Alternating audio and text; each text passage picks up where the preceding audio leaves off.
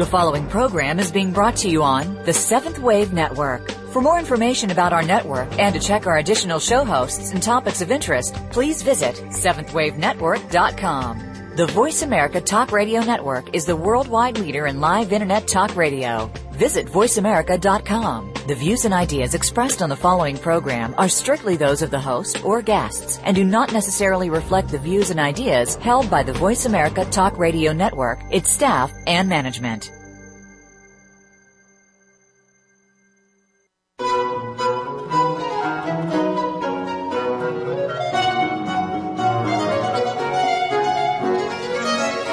The teachings of the Ascended Masters are universal and available to all. The Ascended Masters themselves are the saints and sages of East and West, and their teachings incorporate the original core beliefs of all the world's major religions. No matter which religious path you follow, you will find these teachings equally compelling.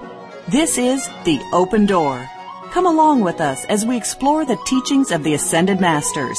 Here are the hosts for The Open Door, Tom Schumacher and Terry Kennedy.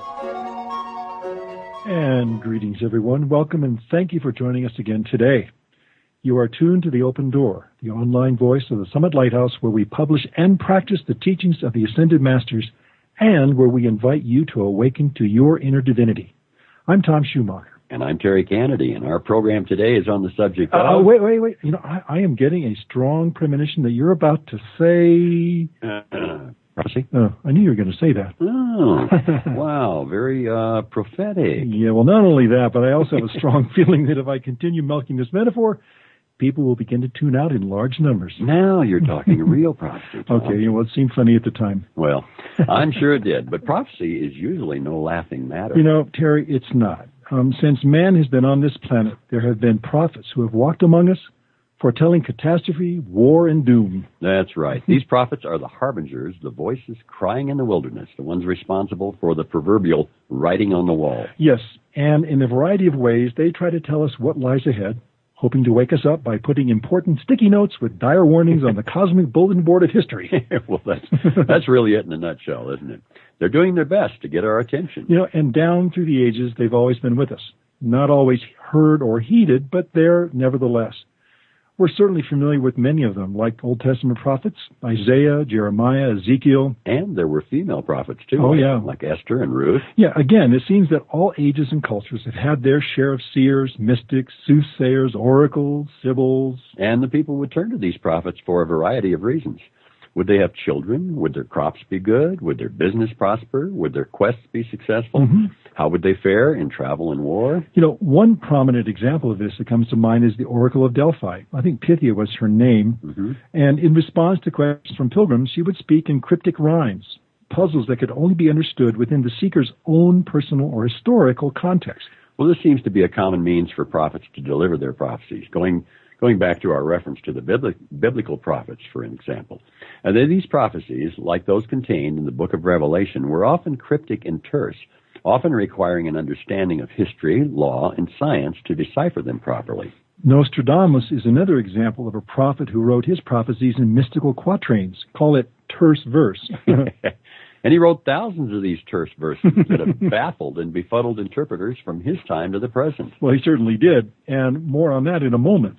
But bringing us closer to our own time, we see that prophets are still with us, sometimes terrestrial, sometimes not. By that, you mean heavenly or earthly? Well, exactly. Yeah. Like the Fatima prophecies from Mother Mary, and those delivered at Medjugorje. Those I would consider non-terrestrial or heavenly. Okay, I get it. Many of Mother Mary's prophecies have that mysterious brevity we've been talking about. What about more earthly prophecies? Well, in our brief history here in America, we've had certain prophets and prophecies stand out, such as the apocalyptic prophecies of George Washington. About a third world war on American soil. Now that's pretty ominous. Well, even the prophecies of our more modern prophets, Edgar Cayce and perhaps even Jeane Dixon, mm-hmm. often appear in terse and mysterious couplets. And speaking of Nostradamus, we've got a very fascinating lecture coming up from Elizabeth Clare Prophet in which she focuses on the prophecies of Nostradamus.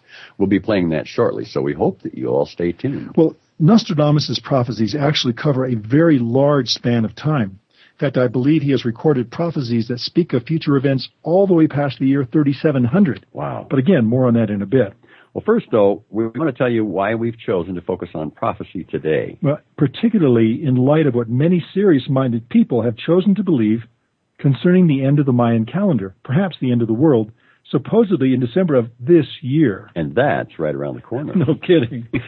so there are a couple of questions we must ask ourselves regarding how to deal with any prophecy, ancient or modern, and they will seem obvious, but they bear repeating. First of all, is prophecy real? Well, of course, the answer is yes. The prophecies of countless prophets have been shown over time to be true, sometimes with amazingly precise accuracy and detail. Nostradamus comes to mind. Again, yeah, he does. And just as numerous prophets have been proven to have prof- prophesied accurately, just as many, if not more, have missed the mark by the proverbial country mile. Yeah, and how many have predicted the end of the world? yeah, more than one. Yeah, and if any of them had been proven correct, we wouldn't be here right now. Excellent point. Which brings us to the next and rather obvious key question. Why are some prophecies accurate and others not? And let's call the answer to that the human element. If we look at prophecy as potential rather than fact, the wild card is always the element of choice, of free will. Prophecy, from the gentlest to the most strident, is really intended to show us a potential future. It's what could be if we don't wake up and change our ways. Prophecy is not cast in stone. And yet, though this is probably an obvious statement, there seems to be a rule of selectivity when it comes to choosing which prophecies we will accept and which we will reject. Well, a lot of people have embraced the 2012 prophecies of the Mayan calendar, for example. And many of these predictions are rather dire, such as predicting the end of modern civilization as we know it. Okay, now that's dire. yeah. But there's one particular historical fact worth noting about the Mayan writings, and they are only a fragment of once what of what of what once existed. Well, that's true. The Spaniards were very thorough in their efforts to destroy the writings of the Mayan civilization. In fact, only three of their codices remain, and a small fraction of a fourth. So we don't know what other predictions the Mayans may have made in relation to the ending of what they perceived as a 26,000 year cycle. And according to the calendar that survived the Spanish purge, the ending date is very precise. Well, that's right. December 21st, 2012 at 11:11 a.m. to be exact. Sometimes a lot of precise detail can add a level of authenticity. Yeah, which may explain why so many have chosen to give the Mayan prediction such a high degree of credence. But here's what we hope you will all keep in mind. Consider potential first, not necessarily fact. If we heed warnings and consider seriously where we have erred and then chosen to change our ways, we can avert disaster. By our actions and free will, we can literally change the course of history. So when we pay attention to the writing on the wall, when we look at world events and recognize the root causes of the chaos and misery we experience, such as current economic conditions, we have the power to affect change. When situations in the world reach a breaking point, such as with economic manipulation, or even worse, with a blatant disregard for life in practices such as abortion, there is a weight of karma that is bearing down on the earth, begging to be released. And this great karmic weight and debt could indeed be the catalyst for massive earth upheaval and changes. Which is why we turn to God, and why our fervent prayers can turn the tide and literally bring in a golden age. It won't be easy, and it probably won't be quick, but it doesn't take a rocket surgeon to know that something has to give. Well, you know, deep in our souls, we know things must change, that we must turn to the light. If we don't, then we will truly make prophets of the Mayans and others who have predicted the demise of modern civilization. Uh, what if the Mayans were actually predicting a massive change in the nature of consciousness? Yeah. A mass awakening. There are some who believe this is the true focus of the Mayan calendar and the cumulative effects of moving from the end of an old cycle to the beginning of a new cycle. Well, just like we're experiencing now in the change from the age of Pisces to the age of Aquarius. And this brings up the third and final question we can ask about prophecy. Is prophecy rooted only in human consciousness or is it divinely inspired? For those of us who, who have grown up in the West with almost any degree of religious background, we have been taught that the Bible was divinely inspired, which would naturally extend to include the many prophecies it contains. And we must assume that the Fatima and Medjugorje prophecies are also divinely inspired. And perhaps many others as well. Nostradamus? Well, you know, stay tuned for the answer to that question. But divinely inspired or not, prophecies about giving us glimpses of what might be, not necessarily of what is or will be. The point is this prophecy is not cast in stone. It can be changed, altered, diverted, and canceled out completely. But we must be careful not to give it power. We are literally the controllers of prophecy, not the victims of it. So, Some action is required to assert our control. Prayers and decrees are the key. We have told you recently about the worldwide Violet Flame Vigil. It is currently being actively maintained in 71 countries, and Violet Flame can literally change the world. Well, more precisely, it can save the world. The Masters have told us that if we would just maintain a constant Violet Flame Vigil for 30 days, we could literally change the world. Then we would have no need to ever again fear any doomsday prophecy because we would wield the greatest power ever known on this planet, or in the entire universe for that matter, to affect our lives and our destinies the right way. Okay, now we promised that we would share an excerpt on prophecy with you from a lecture on the topic by Elizabeth Clare Prophet, including some very interesting revelations about the possible source of the prophecies of Nostradamus. Were they divine well, we'll find out after a brief break, so don't go away.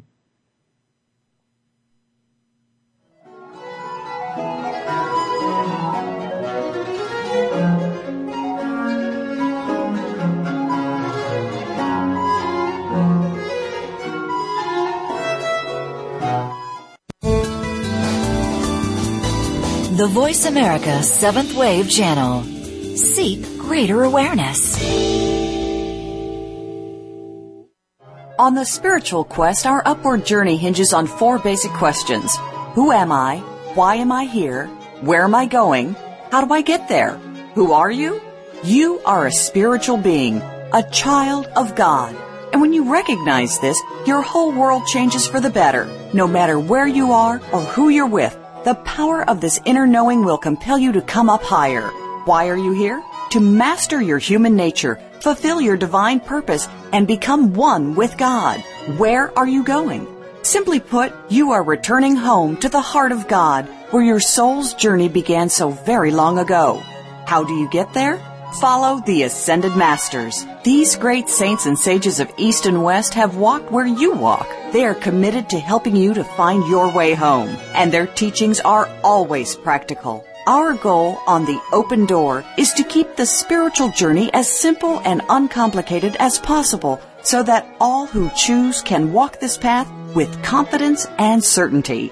The Open Door is live every Tuesday at 11 a.m. Pacific, 2 p.m. Eastern, and we are the Summit Lighthouse, the pathway to your ascension. For more information, visit www.tsl.org.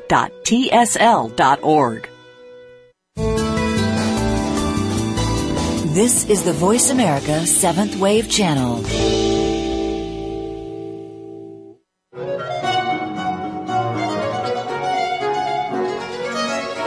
You are listening to The Open Door, hosted by Tom Schumacher and Terry Kennedy.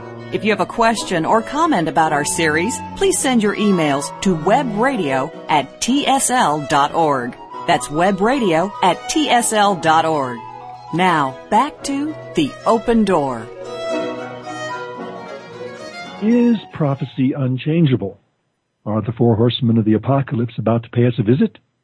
Was Nostradamus divinely inspired? Here for answers to these questions and more is Elizabeth Clare Prophet. We have a right to know what is coming. And the reason that God gives us prophecy is not because it is a predestination or a prognostication that cannot be changed. It can be changed. And this is what is so powerful and important about this very cycle that is coming upon us. We ask about the ride of the four horsemen, and we say, must they happen? And we say, no. Economic debacle, war, and the nuclear nightmare do not have to come to pass. Nostradamus prophecies, the scriptural and Fatima warnings as well, are given that we may act in time to meet them with the all-consuming fire of God and the command to the seven archangels to deliver God's people in this time of trouble. Divine intervention is the key to undoing the untoward prophecy that is but a mathematical equation of karma, which tells us what will happen if we, the people, do nothing. That is what St. Germain's message is all about. And he cries to the people of the new age, the age of Aquarius, who recognize the light within themselves and that our God is a consuming fire and that he is culminating his mission in the violet flame to deliver us by that action of transmutation. The violet flame is the key to the age, and our book, The Science of the Spoken Word, will show you how to use it and give you many mantras. First of all, I believe that the spirit of prophecy that was upon Nostradamus came through the heart of Saint Germain. And this thesis is supported by Nostradamus' own description of the setting in which he received his prophecies. He is alone at night, seated in his secret study, which he tells us is a specially built room in his attic, when a small flame comes out of the solitude and brings things to pass which should not be thought vain. Then when all is set, divine splendor, divinity itself, sits beside him in order to dictate its message. The power of Saint Germain not only dictated through Nostradamus, but he is dictating today. He is coming to interpret those messages that were written then, and he is coming to give us his word. A step-by-step delivery of the dictations tells us where we are in turning back the tide of darkness, where we are in balancing personal and planetary karma. Let us then consider Nostradamus, as you know, was a 16th century seer. He was born in 1503 in Provence, France. He had an excellent education. He learned mathematics, Hebrew, Greek, Latin, astrology. He studied medicine, became a doctor of renown, used unorthodox cures. He went about healing people of the plague, but he could not heal his wife and two children who died of that plague profoundly grieved, the Spirit of God moved within him. He continued to serve as a doctor and studied under some of the greatest minds of Europe. He later married a well-to-do widow, settled down in a little town of Salon near Marseille, and began writing his prophecies. In 1555, and from that moment on, his fame spread quickly. His quatrains were cryptic. They are four line verses gathered together in centuries, 100 quatrains per century. He scrambled them. He made them extremely obtuse because at that time people like him were burned at the stake, accused of witchcraft and black magic. What we have to understand about these prophecies, which many of you have read, is this, that they do not apply to anything, they cannot be rested, they cannot be taken beyond the written word. They say what they mean and they mean what they say and they refer to one historical event only. They are highly accurate and in addition to their historical accuracy, past, present, and future, they have a mystical dimension.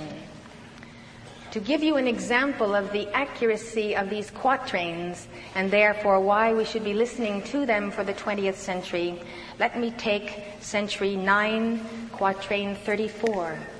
It accurately predicted the fate of Louis XVI and Marie Antoinette in their flight to Varennes, their ultimate capture and demise. Here is the quatrain. Listen how cryptic it is. The husband alone, afflicted, will be mitred. Return, conflict will take place at the Tuileries. By 500, one betrayer will be titled Narbonne and Saulce. We have oil with knives. This is impossible to figure out except when the event has come to pass. Saulce was the grocer and mayor of Varennes who detained the king and queen, turned them over to the guard, and brought them back to Paris.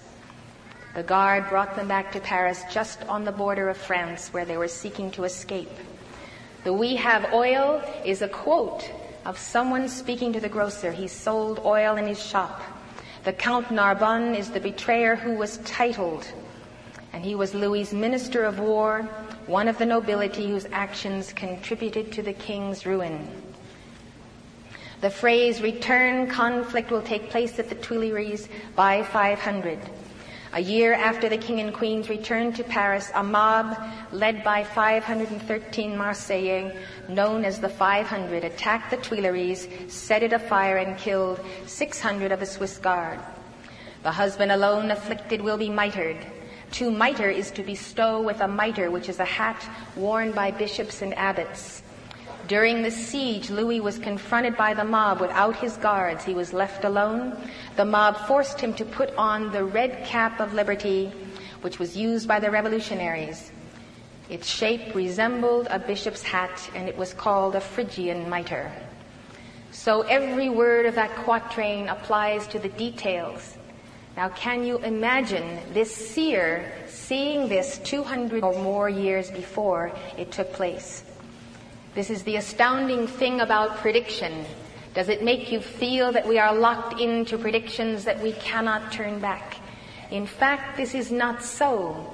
It was the reading of karma of all individuals who were party to the French Revolution and what would come to pass unless there would be divine intervention, unless light would descend, unless something higher than their karma would intercede we have to realize that predestination does not bind us, but that the law of karma is a stern law. It can be broken by the grace of God and through the sacred fire of the Holy Spirit, or else that mathematical formula of karma will come to pass. Take the instance of King Henry II of France. At any moment, he could have decided by free will to escape his fate. He was the victim of his pride. He died after a jousting accident on July 10, 1559, just as Nostradamus had predicted in Century 1, Quatrain 35. The quatrain reads in part, The young lion, Count de Montgomery, captain of the Scottish Guard, will overcome the old one, Henry II, on the field of battle in single combat. He will put out his eyes in a cage of gold taken to mean the king's gilded helmet. With an apparent medical diagnosis of his injury, Nostradamus writes, two fractures, one.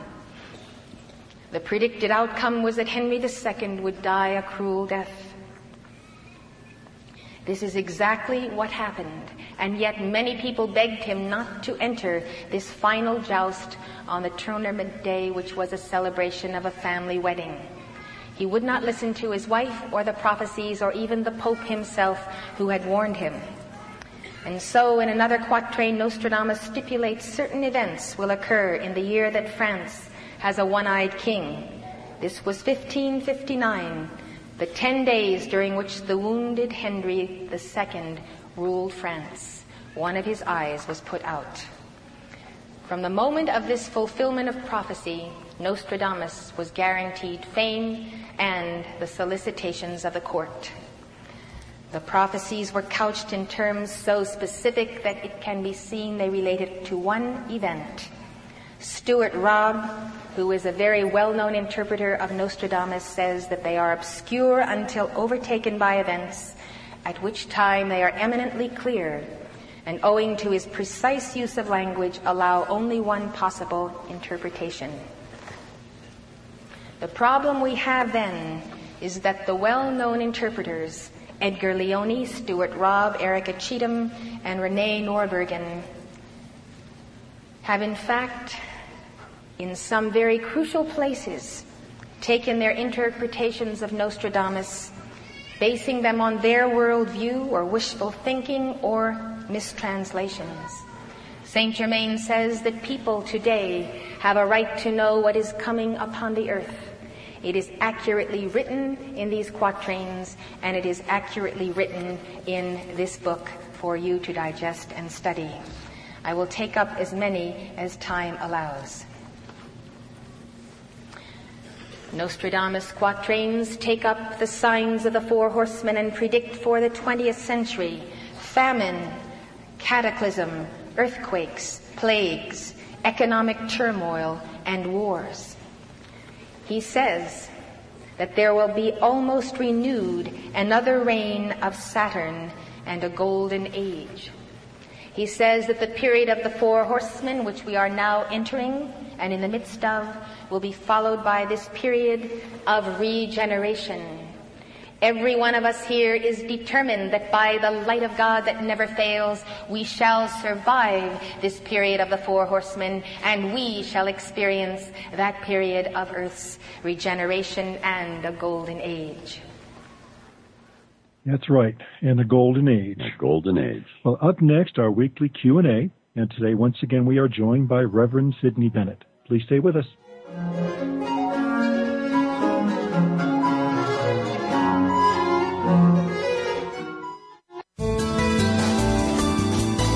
Be visionary. This is the Voice America Seventh Wave Channel. On the spiritual quest, our upward journey hinges on four basic questions. Who am I? Why am I here? Where am I going? How do I get there? Who are you? You are a spiritual being, a child of God.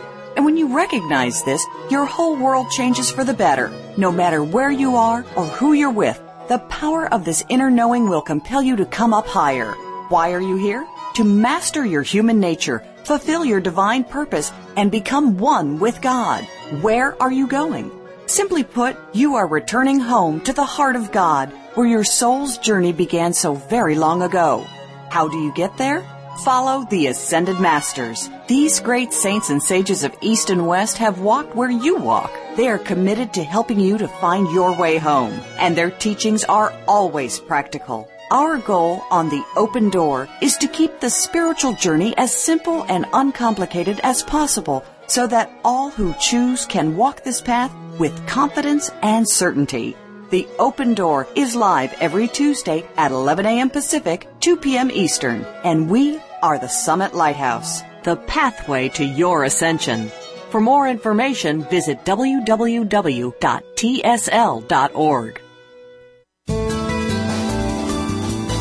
The Seventh Wave Channel on the Voice America Network.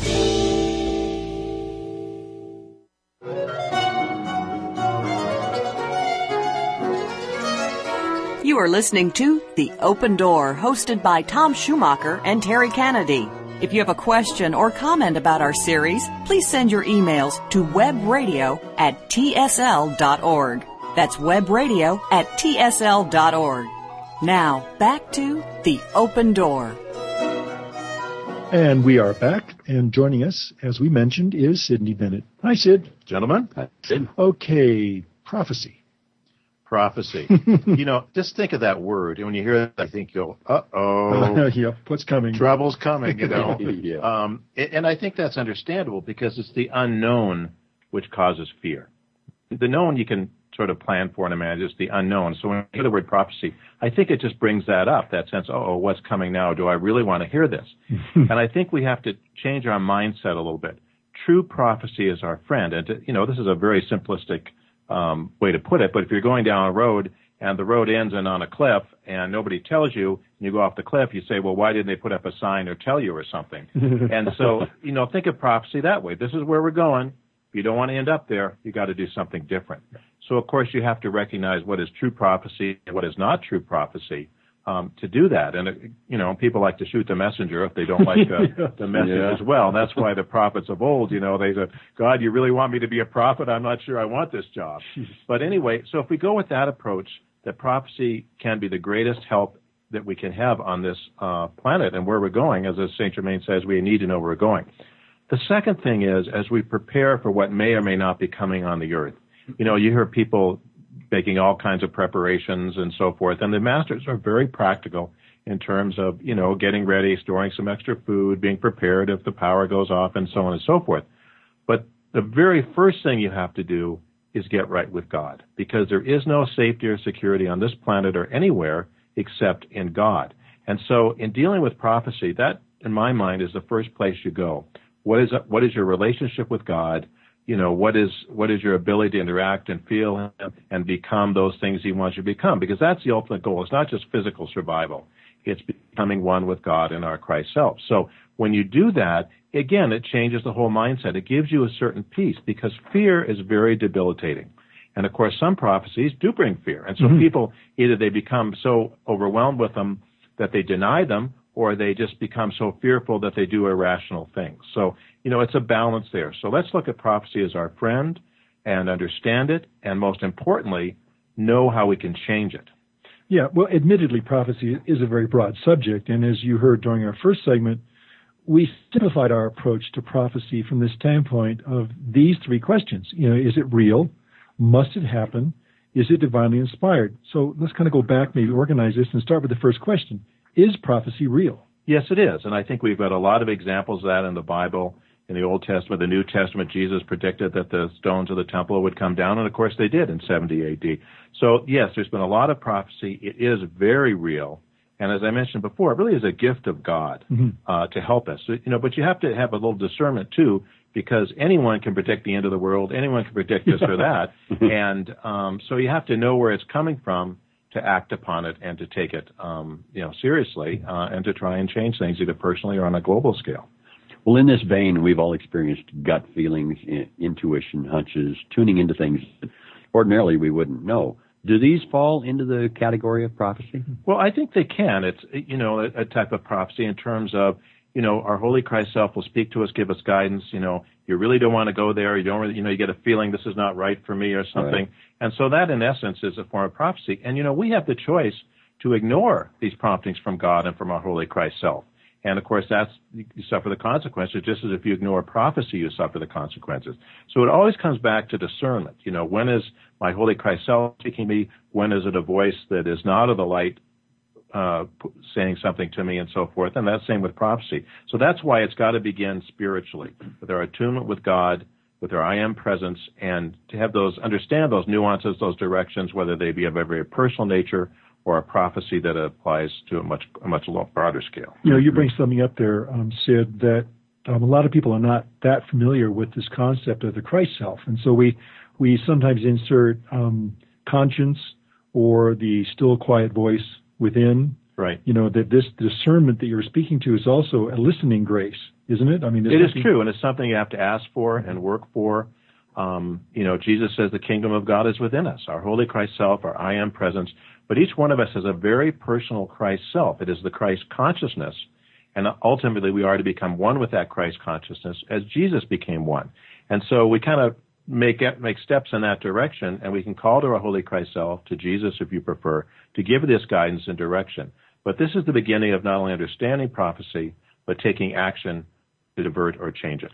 Okay, now I, I'm going to take one of my legendary left turns here because I know I'm going to get some email on this. I thought I would just anticipate it. Um, as you know, the names of the messengers of the Ascended Masters who founded and spearheaded the Summit Lighthouse are Mark L. and Elizabeth Clare Prophet. Now, these are real names. They're not made up pseudonyms. Uh, Mark Prophet, though he was indeed a prophet, was given that name at birth. Would you care to elaborate on our messengers in their roles as prophets? Well, I'd be happy to, and I think it's you know it's ironic to put it mildly Hmm. that Mark's name was his family name was Prophet, and um, you can almost see God smiling at this little Yeah. uh, occasion. You Yeah. know, see how people deal with that because it's almost a pat in a way, Yeah. and see how people react to it. But the messengers are in a long line of souls that have been chosen by God to bring forth truth, to bring forth understanding, whether it be prophecy or teachings or whatever. And this is not something that this, you know, suddenly they were plucked out of uh, nowhere and said, "Hey, you, come on over here. I'm going to make you a prophet." Right. They prepared for these roles and have prepared for the for hundreds and thousands of embodiments. And they've become to this point where they have a certain attainment and ability to be an instrument of God. And so that's why uh, we uh, look at both Mark and Elizabeth Prophet, yes, as human beings that made human mistakes, had their own psychology, et cetera, et cetera, but also as being instruments of God that, Mhm. that can bring forth these teachings and an understanding, like Mrs. Prophet has done for the prophecies of Nostradamus, because Saint Germain inspires her to do so. So, you know, we look at that, we look at the prophets of the Old Testament, they weren't perfect either, I can assure you, that uh, they were lamenting their, their, their life a lot of times what happened. God, are you sure you really want me to do this? And so forth. But it's an understanding that God does use people.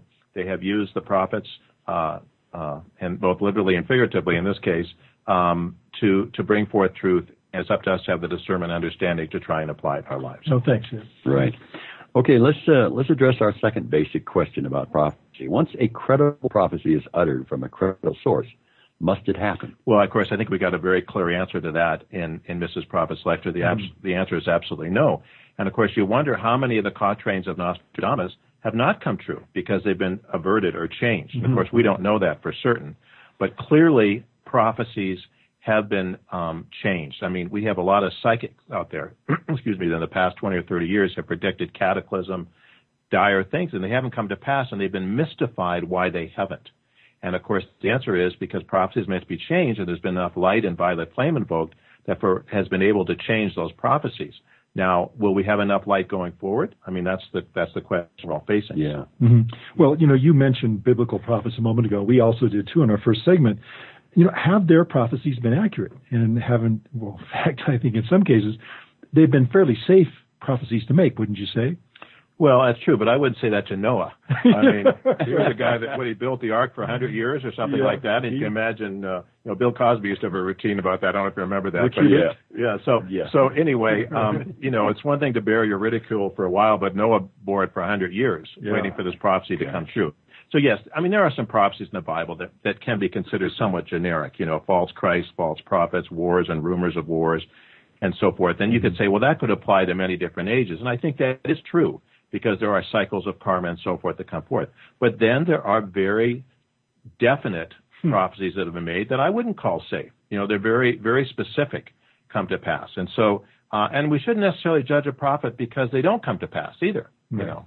We'll get yeah. to that later. Okay. Yeah. well, in this context of fairly easy prophecy to make, isn't it isn't it more fruitful to consider the true nature of prophecy as a, an early warning system? Well, well, absolutely. And I think let those that have ears hear. Um, because what happens is people get numb a little bit here, and especially today in the world, there's so many dire predictions, whether it's in in the government and wars and so forth, that eventually you just become numb. You say, I, you know, I can't even process all this.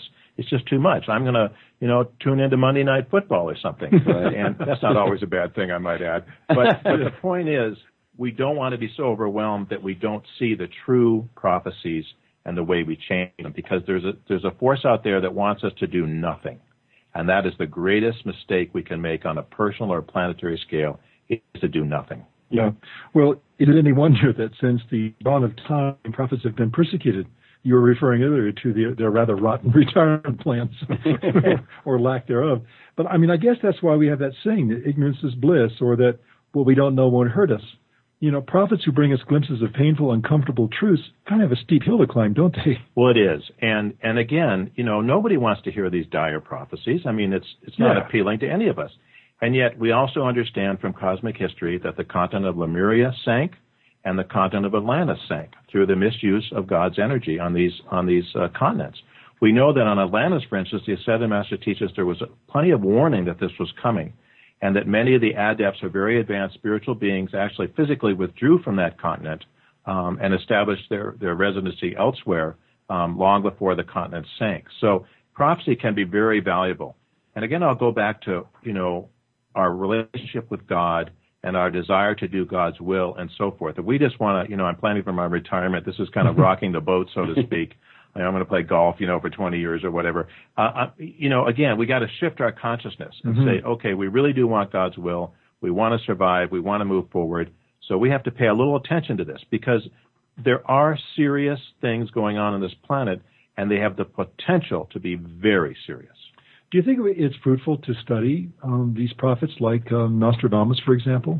Well, I, I think it's it's you know many many people have tried to interpret Nostradamus, and it's not easy. Mm-hmm. As, as, we see that, we have a book that's called Saint Germain on Prophecy that I think is, is very valuable. That helps you kind of understand not only some of the prophecies in Nostradamus, but also in terms of how we view prophecy and look at it and so forth. Mm-hmm. And you don't have to be a great prophet to see that the world is in trouble today and the you know the wars and the rumors of war and the economy. I mean, that doesn't take any any prof, great prophecy to see it. No. But what prophecy comes in and says, okay, if something doesn't change you know, this is going to unfold. And that's again goes back to the ride of the four horsemen, et cetera, Armageddon. And again, it can be overwhelming. But remember, if we as individuals take stock of these things and take action, we can have an impact on whether these prophecies come to pass. And, you know, one time when the Ascended Master said, that the planet Earth right now would be an asteroid belt if they hadn't intercede, Mhm. interceded on behalf of the planet. Wow. So it does help and it does work, intercession. And it may not totally avert something, but it may mitigate it to the point where its impact is far, far less. Yeah. Now, uh, you brought up this book, Saint Germain on Prophecy, and I think I would like to remind our listeners that the the lecture material that we heard a, a little while ago from Elizabeth Clare Prophet was actually from a lecture on Saint Germain on prophecy. Okay. And in fact, she mentions that um, Nostradamus' inspiration was Saint Germain. Right. So this is a good book, folks. If you want to pick up something and kind of get a, a clear idea of just what's underneath all this, Saint Germain on Prophecy by Elizabeth Clare Prophet. Yeah, yeah. So find it. You'll find it. Well, from the teachings of the Ascended Masters, we know that one plus God is a majority. is it really possible for one person, I mean, think about this, for one person to avert cataclysm and negative prophecy? Well, Jesus held the balance for us for 2,000 years. Um, and averted that cataclysm and that that darkness, but you know it's coming due now. So I would not be someone that would say one person can't do it. But again, we're looking at an equation of light and darkness.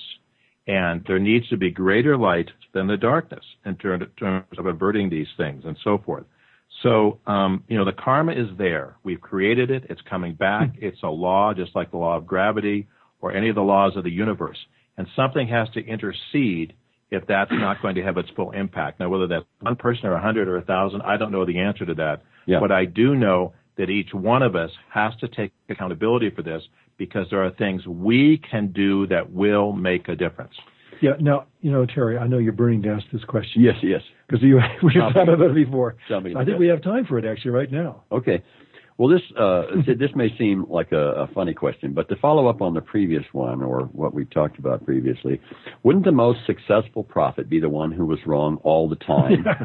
I mean, it sounds funny, but I mean, if it's their job to warn us and their prophecies inspire us to change our ways in time, then their success as prophets would be measured against what didn't happen rather than what did, right? Yeah, it's Well, that's true. And of course, the classic story of that is Jonah in the Bible. And if ever there was a reluctant prophet, it was Jonah. You know, he had to get swallowed by a big fish to get, get his attention. But, but, but most people remember that part of the story, but they don't remember he went to Nineveh and told the people if they didn't repent, all this destruction would come upon them. And shock of shocks, they repented yes. and and they changed their ways. And Jonah was almost sorry about this, if you read the Bible, Right. because of course his prophecies didn't come to pass, or God's through him. and so, yeah, the answer to the question is yes. The, the greatest prophecy is one that doesn't come true, or the greatest prophet. Um, but that's the whole point and the whole goal. So, and, and that's a very clear example of where prophecy can be changed. It was changed in terms of Nineveh. I, I just think it's a great question because you look at prophecies that we pay attention to, they're the ones that come true, and you think, well, that prophet could have done a better job of kind of you know knocking on the head and saying, hey guys, wake up, you know, this is not happened. You got to you know pay attention. Exactly. yeah, well, it's almost like a parent saying, if you don't quit hanging out to a teenager, if you Yeah. don't quit hanging out with these these uh, these kids that aren't aren't going anywhere, uh, Yeah. you're gonna you're gonna end up in jail or whatever. yeah. Well, yeah, and so you, you're thinking your parents are always wrong. Yeah, In fact, they're right. I know. You remember know. that? You remember that um, uh, Mark Twain's quote about uh, leaving home because his parents were so stupid he couldn't just he couldn't understand how they didn't know anything. Eighteen, he left home and he came back at 21. He said he was amazed at how much they'd learned. in the last three years. well, it was because of what Yeah. he'd learned. Obviously, Yeah, you know, that's that right. he he sensed they were right. Well, anyway, Yeah. on this um, topic of prophecy, I've always kind of wanted to reach for that place of divinely insp- inspired, know, whole component. There are a lot of uh, mainstream prophets, people like Edgar Cayce, for example. We'll probably talk more about him in the fourth segment. But you know, Jeane Dixon, people like that. When they are trying to be right, sometimes they're being so cryptic that they almost can't be wrong simply because they're not giving us enough information. You know? Yeah, and I think, you know, of course, nowadays it's not like the time of Nostradamus when people are burned at the stake. I mean, there is a little more openness. And Edgar Cayce was, you know, pretty specific on some of his prophecies mm-hmm. coming forth. So, you know, again, it's a matter of sorting them out and understanding them, not being overwhelmed by them, but knowing they can be changed. And maybe in the next next segment we'll some talk about they talk about how we're going to change prophecy. Yeah, I think so. I think it's a good time now to take a break. Um, but folks, please don't go away. When we return, we'll continue our discussion of prophecy with Sydney Bennett.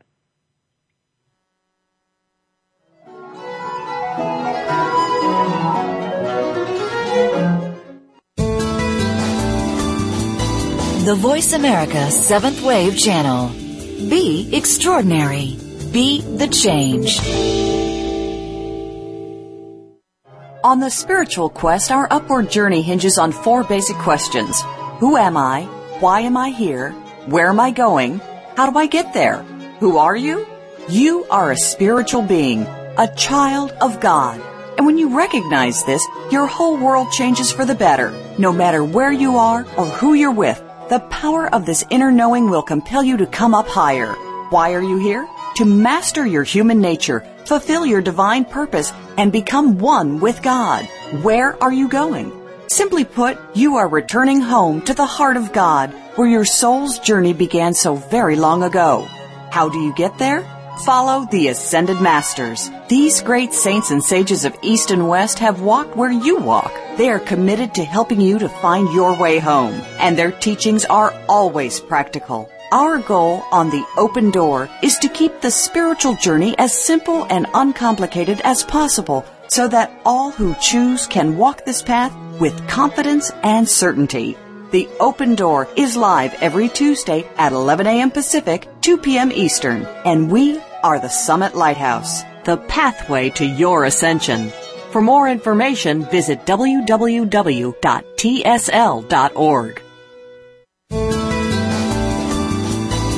The Voice America Seventh Wave Channel.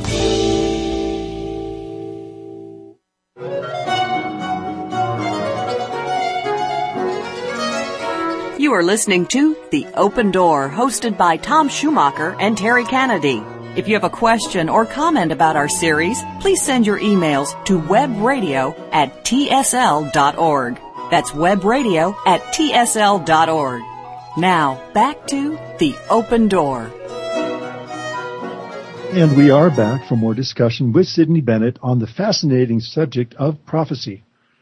Before the last break, among other things, we were talking about the dangers of focusing on prophecy without realizing our power to change it. Anything you want to add about that? Well, I think that um, we understand that that fear, when it's focused on, will will bring to pass those things which we fear the most. Um, it, it, it, fear attracts fear, so there's a healthy concern. Let's put mm-hmm. it that way. That we need to have about the world situation, about the prophecies, but we have to be careful not to focus so much on the fear aspect of it that it literally gives it energy and brings it to come to pass. Mm-hmm. Uh, I mean, it, it sounds funny to say that, but it's actually true. And so the reason we're given prophecy is to understand what karmic equivalent, what may be coming if nothing's different. It gives us an opportunity to prepare for what may be coming. You know, we prepare for the worst and hope for the best. We mm-hmm. trust in God, but God expects us to be prepared and that may be a physical preparation in terms of I mean, we know the Mormon store I don't know is it 18 months 18 two years of food something like that it's quite a bit it's quite a bit and, and a lot of people feeling you know if something happens to the the power grid how am I going to get by? Those are not wrong things. They're they're they're practical to do that. Well trust in God but tie your camel. Indeed. You know a number of years ago Saint Germain told people that he didn't feel it was safe to remain on the coast of the United States. And, you know, is this still relevant today? I mean, I think each one of us, wherever we live, need to say the prayer to God, God, am I where I need to be?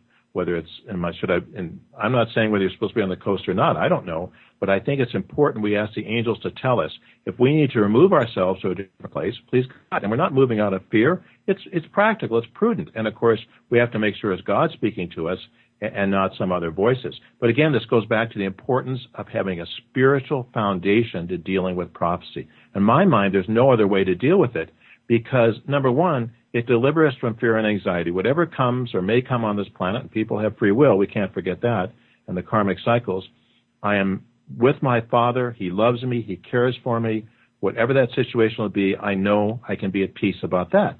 And then you know that spiritually, then you prepare physically for what is appropriate and prudent and practical.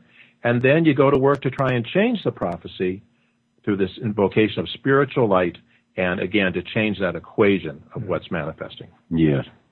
Well, the third question we pose concerning prophecy is this. Is it divinely inspired? Obviously, we're not referring to all prophecy. I mean, we can possibly safely surmise that Madame Lola and her mystic devil dog Poopsie are getting their psychic info from other than divine sources. Yeah, I think so. I think the real question is this. How do we discern divinely inspired prophecy from the rest? Well, I think you look at the source for one thing. You look at the track record if it's there, um, and you look at the vibration. And this is where your Holy Christ self or God can help you with that. You know, there's a lot of people that have quote unquote psychic ability. And I think a lot of them are very sincere about what they're seeing, but they're not seeing at the highest possible level of a spiritual perspective. Mm-hmm. And so they see glimpses and pieces and so forth. And so we have to be very careful, in spite of their sincerity, of taking these uh, too seriously. Um, because again, they may see things, but only see them in part. So we look to uh, the source of where it's coming from. Obviously, our perspective is that the ascended masters are a very high and holy source for that and have given us these warnings and directions and so forth. And so you do have to use your own discernment and ask God to show you what is true and, and what isn't true. You know, a lot of people claim to have um, access to the Akashic record. Um, is that something that we would be able to discern whether their information is accurate or not?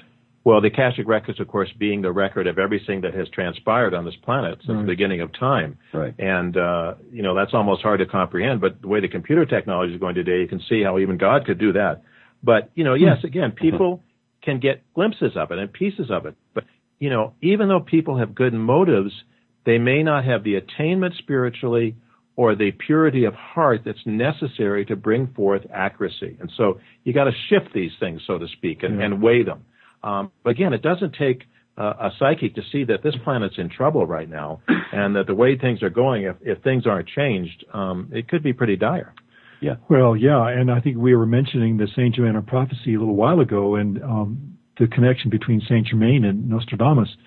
Um, that would give pause to anyone, I think, to pay attention. Right? I mean, well, well, it would, Tom. And you know, I think maybe this is the point. I'd like to just interject a little bit here about okay, so we've got this knowledge of prophecy, we've got all these things that are predicted and so forth. We've got the equation of the world. We're, we're getting ourselves right with God as, as the number one thing. But again, what can we do that is different, can change things? And I think this is the fire of God, as Mrs. Prophet mentioned, that needs to be invoked. We have the science of the spoken word, our decrees. We've talked about those extensively. We've talked about the incredible power of the violet flame that literally can transmute and repolarize karma. So it's it's like almost a bulletproof vest, if you will. the bullet may get through, but it might just be a little thud on your chest versus something that takes you out of embodiment.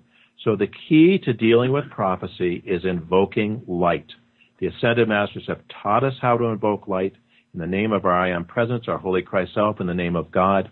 By our own free will and the free will of people on this planet, the karma has been made that has caused these prophecies uh, to come forth of this karmic cycles or karmic things to be set in motion. Therefore, by our own free will, we can invoke the light of God that will transmute, mitigate, and in some cases completely prevent this karma from coming on the planet. And, and what I love about this is, and God is so amazing in this, mm-hmm. while we're doing this for the planet, we're also making calls for the transmutation of our personal karma. In other words, it's not either or, it's both. both. So we benefit, our families benefit, the planet benefits. And um, if we understand that this is an equation of light and darkness, we need more light. Well, hmm. just saying that isn't enough. We must invoke the light. The ascended masters to the science of the spoken word have taught us how to use the light. We have decrees the masters have given us that will maximize that light. And of course, the violet flame is the greatest light for the transmutation of this world karma. We have hope. And we have hope if enough people will invoke this violet flame into the karma that's coming upon this planet, that it will be changed and it will be mitigated.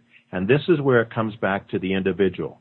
I can't control what other people to do can do, but I can control what I do. And, you know, if you're at all interested in these teachings and want to change your own life and the life of the planet, try the violet flame. And let's make these prophets be prophecies be false. Yeah, indeed. Um, and, and, not what they're, they're predicted to be. Well, and I think mm-hmm. the, the reference we heard was um, in the lecture was the all-consuming fire. I believe that's what we're referring to here right, the violet exactly. flame. Um, can you give us an example um, of how to wield this all-consuming fire? Yeah, and, and again, it doesn't have to be complicated. You're invoking light. It's like turning on a faucet. You know, I don't know if you're invoking water, but the water comes out. You got to turn on the faucet, and so we turn on the faucet through our decrees, prayers, and mantras. I mean, mm-hmm. a very simple one we talked about before. I am a being of violet fire. I am the purity God desires. Earth is a planet of violet fire. Earth is a purity God desires. Now that's a simple one. But there's many, many, many you can give that will help us to draw forth. We use we have visualizations of the power of the violet flame. Uh, and I love to see the violet flame as a flamethrower going forth, dissolving, consuming my oh, substance yeah. and whatever is a burden upon this planet. If we could see the weight on the elementals, the nature spirits, upon the planet, upon our souls, I think we would be shocked at the weight we're carrying on. That weight can be lifted, it can be transmuted, it can be turned back to its original power and light that was came forth from God as, and suddenly not only will we be different, but the planet will be different. If we don't do this, or, or invoke the light in some way, then what's going to avert the prophecies? Because the law of karma is a law. It's not wishful thinking. It's not going to change these prophecies. It takes action. Well, I think on that note, it's probably time for us to wrap up another show. I mean, it's amazing how an hour has just flown by. Ooh, we had questions we, you wanted to uh, ask. We can, yeah, we'll we'll we'll have another opportunity, I'm we'll, sure. We'll bring Sid back. I want to say, Sid, are we on the rink? well, but apparently the answer is no. It's up to us. You know, we have free will.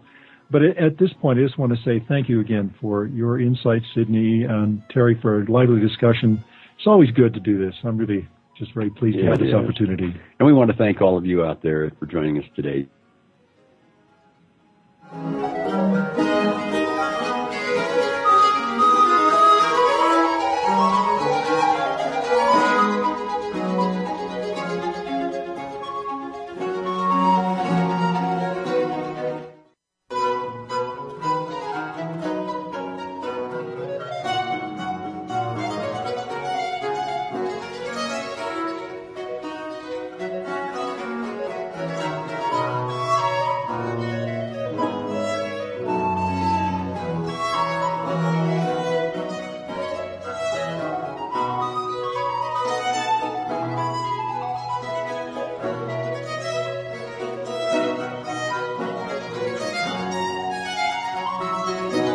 Thank you again for joining us this week for The Open Door. This program is broadcast live every Tuesday at 2 p.m. Eastern Time, 11 a.m. Pacific Time on the Voice America 7th Wave channel. For more information about The Open Door and the Summit Lighthouse, please visit our website at www.tsl.org. We'll see you again next week.